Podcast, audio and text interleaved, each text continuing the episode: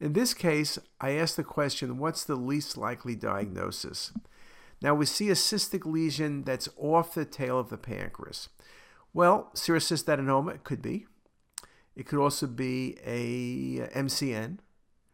It could be a um, IPMN. But you also need to consider lesions that are exophytic to pancreas, lymphoepithelial cyst. That's a great possibility. Now, I asked what's the least likely diagnosis. I have neuroendocrine tumors here.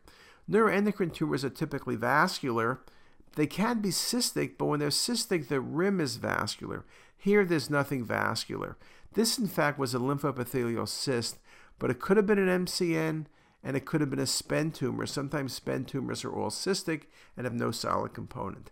But the least likely diagnosis was a neuroendocrine tumor.